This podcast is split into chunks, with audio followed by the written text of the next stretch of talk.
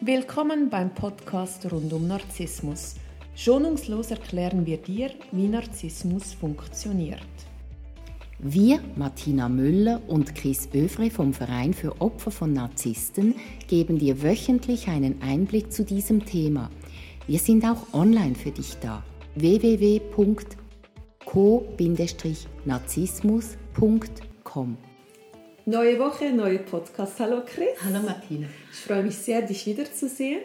Ähm, heute wollen wir das Thema anschauen von den Kindern. Ich habe ein Kind und entdecke bei ihm narzisstische Züge.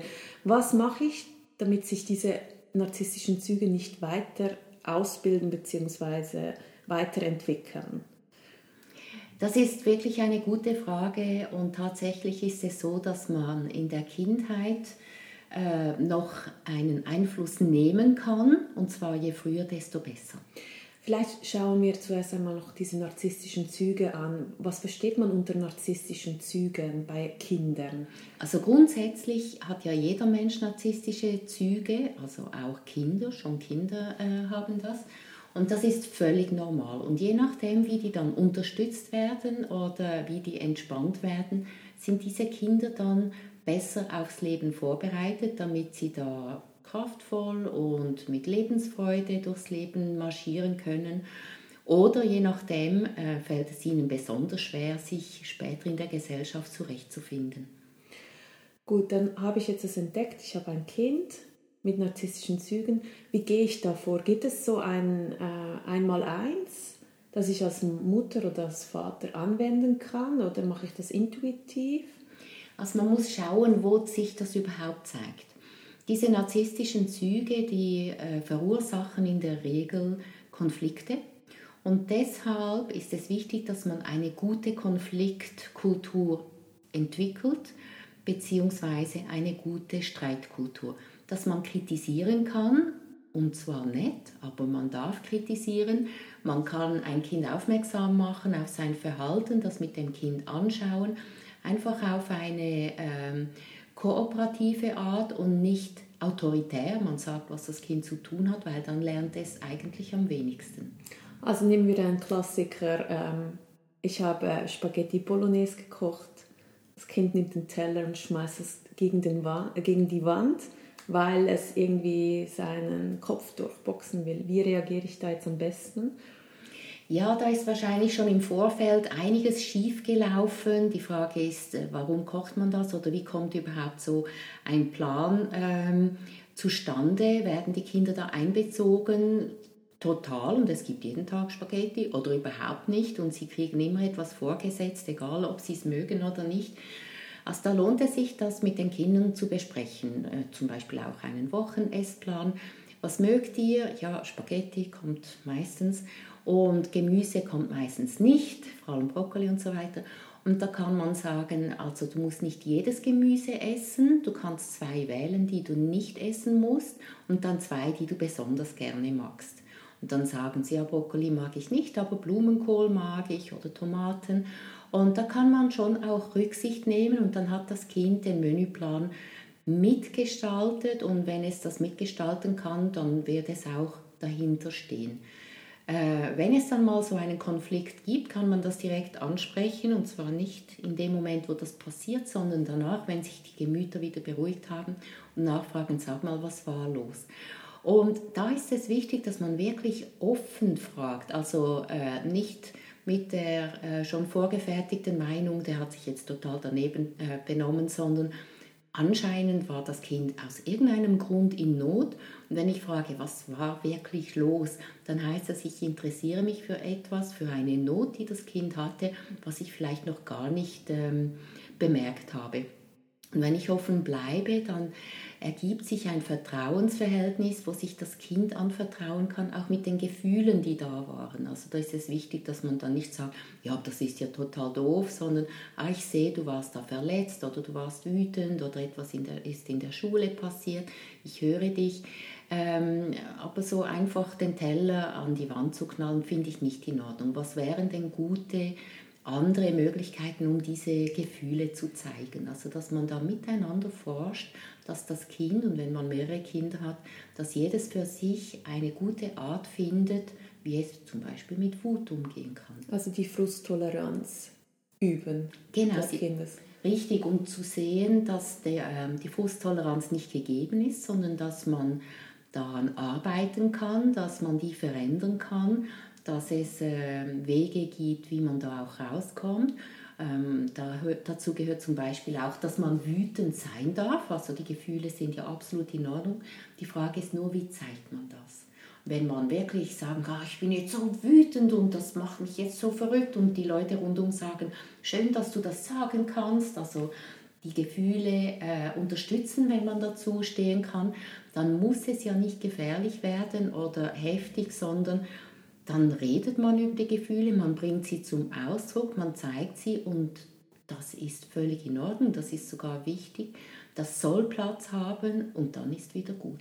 Da können sich Erwachsene auch noch ein großes Stück abschneiden, nicht über Gefühle zu sprechen, Natürlich. den Gefühlen den Raum zu geben. Ja, also auch in einer Partnerschaft ist das wichtig, ähm, dass alle Gefühle immer Platz haben sollen, auch wenn man diese nicht ähm, ähm, selber kennt, dass man das respektiert, aber die Art, wie dann die Gefühle ausgelebt werden, also Schlagen, Gewalt, ist keine Option, das sollte, müsste immer so sein, aber äh, man kann ja nach draußen gehen, auf einen Boxsack Sack, äh, hauen oder äh, im Auto Musik äh, laut stellen und schreien. Also gibt es ganz viele Möglichkeiten, ohne dass man zerstörerisch mit diesen Gefühlen umgehen muss, weder zerstörerisch anderen gegenüber noch sich selbst gegenüber. Ein anderes Beispiel aus dem Kinderalltag, Musikschulaufführung. Mein Kind übt Klavier, ähm, hat die Vorführung und es klingt wirklich einfach ganz schrecklich. Bringt es dem Kind dann etwas, wenn ich danach sage, hey, du hast super gespielt? Ja, das bringt eben nicht so viel. Also man sieht auch in TV-Formaten wie zum Beispiel Deutschland sucht den Superstar, dass es da immer wieder Teilnehmer gibt, die ganz schräg singen und sie sind der vollen Überzeugung, dass sie super singen können. Denen hat einfach keiner gesagt, wo ja, die Talente wirklich sind und wo auch nicht aus welchem Grund auch immer, man hat sich nicht getraut oder die sind dann äh, aggressiv geworden und da merkt man, dass da anscheinend keine gesunde Streitkultur entwickelt worden ist. Ungesund wäre natürlich auch, wenn man sagt, also dein Vortrag da, das war eine Katastrophe. Das ist natürlich auch nicht förderlich. Ähm, man darf sagen, was ist, aber nicht. Also wie kritisiere ich dann mein Kind? Das einfach wirklich nicht performt hat, mhm. objektiv an der Musikschulaufführung, damit es nachher nicht zu einer narzisstischen Kränkung kommt, beziehungsweise dieses Narzissmus nähere. Ja. Wie würdest du das jetzt machen? Also, wenn man Kritik ausübt, dann gibt es eine ganz einfache Regel und zwar grundsätzlich, also nicht nur in diesen Fällen, sondern auch überall sonst. Es ist immer eine gute Idee, Kritik in ein Komplimenten-Sandwich zu packen. Und zwar nicht, weil man berechnend ist, sondern weil man nett ist. Also wenn ich sage, du hast hübsch ausgesehen auf der Bühne, äh, äh die Hose ist dir super gestanden, man hat gemerkt, es ist deine Lieblingshose ähm, ja, du hast, ich glaube, das hast du selber auch gemerkt, kann, darf man auch sagen, du hast ein paar Töne nicht getroffen. Ist das so? Hast du das gemerkt? Und sagt er vielleicht ja, ja. Oder er sagt nein und dann sagt man, ja, ich habe das so gehört, aber das Lied fand ich gut und ich kann mir vorstellen, wenn du weiter übst, dass es besser werden könnte. Oder glaubst du, dass es besser wird, wenn du mehr übst? Macht es dir überhaupt Spaß? Jetzt habe ich das gesagt, was ich sagen wollte und ich mache etwas draus. Also es ist keine persönliche Kritik, die muss dann das Kind auch nicht persönlich nehmen, weil ich habe ein paar Sachen gesagt, ein paar Sachen, die auch gut sind. Ich hinterfrage, ob das wirklich das Hobby ist des Kindes, will es wirklich dieses Instrument lernen. Vielleicht möchte es auch ein anderes noch ausprobieren. Also dass man auch da offen bleibt. Aber es ist ganz wichtig, dass man ehrlich ist. Wenn die Kinder älter sind, und sie fragen, wie war ich? Weil das doch wichtig ist für die Eltern, äh, für die Kinder, was die Eltern denken. Und es ist äh, eine Kritik, dann kann man auch fragen, soll ich jetzt ehrlich sein? Möchtest du die Wahrheit hören oder soll ich einfach sagen, dass es gut war? Und vielleicht sagt das Kind, ja, sag einfach, dass es gut ist. Und dann respektiert man das auch und sagt, gut, dann sage ich, dass es gut war. Aber mehr gibt es dann nicht. Oder es sagt, nein, du darfst ehrlich sein und dann sage ich, ja, es hat, ich finde, es hat für mich jetzt nicht so schön getönt. Dachtest du, es wäre sehr gut? Und das Kind sagt, nein, ich habe es selber auch gemerkt. Und dann fragt man auch wieder äh, nach, was würde helfen, damit es besser geht. Und dann ist man wirklich unterstützend in der Entwicklung oder auch in der Entscheidungsfindung. Ist es jetzt an der Zeit, dass man damit aufhört? Verstehe ich dich richtig? Ich helfe dem Kind eigentlich die Realität zu spiegeln, damit es lernt, dieses, diese Spiegelung der Realität, weil das können ja die Narzissten nicht. Die, die genau. haben ja null Selbstreflexion. Das ist richtig. Äh, um das geht es, dass sie einen Realitätsbezug kriegen, einen gesunden Realitätsbezug, dass sie merken, dass es völlig in Ordnung ist, einmal zu versagen oder dass es einem nicht gelingt, dass es trotzdem immer auch gute Punkte gibt und dass das eigentlich die Ausgangslage ist für die Weiterentwicklung. Wie soll es weitergehen? Und wenn ein Kind schon früh lernt, dass es Fehler machen darf, dass es mal nicht so perfekt sein kann oder muss, dann lernt es äh, großzügiger und großherziger mit sich selber umzugehen. Weil äh, die größten Kritiker, die brutalsten Kritiker äh, sind immer die Menschen selber zu sich und wenn man da schon eine gute Art findet, um mit seinen Schwächen umzugehen, dann kann man auch viel leichter zu den Schwächen stehen und äh, die als Herausforderung nehmen, um sich zu verändern, zu verbessern oder etwas sein zu lassen, weil es einfach nicht klappt. Also dieses leistungsorientierte ein bisschen da, das zurücknehmen. Genau, und das ist natürlich auch für viele Eltern eine Herausforderung, weil sie das vielleicht auch nicht gelernt haben. Aber es ist ein guter Ort, um das zu üben, neu zu lernen und dann neue Wege zu gehen. Bei einer guten Erziehung profitieren die Eltern immer auch mit. Mhm. Wir leben jetzt in einer Gesellschaft, wo man den Kindern kaum mehr Grenzen setzt. Ähm, Grenzen sind aber wichtig auch in Bezug auf narzisstische Prägungen. Mhm. Was würdest du mir jetzt als Mutter empfehlen, wenn ich merke, dass mein Kind narzisstische Züge hat? Wie kann ich ihm beibringen, dass Grenzen auch von anderen akzeptiert werden, dass er nicht der, dass es nicht das, der Mittelpunkt der Erde ist, dass mhm. sich nicht das alles um sich dreht? Ja.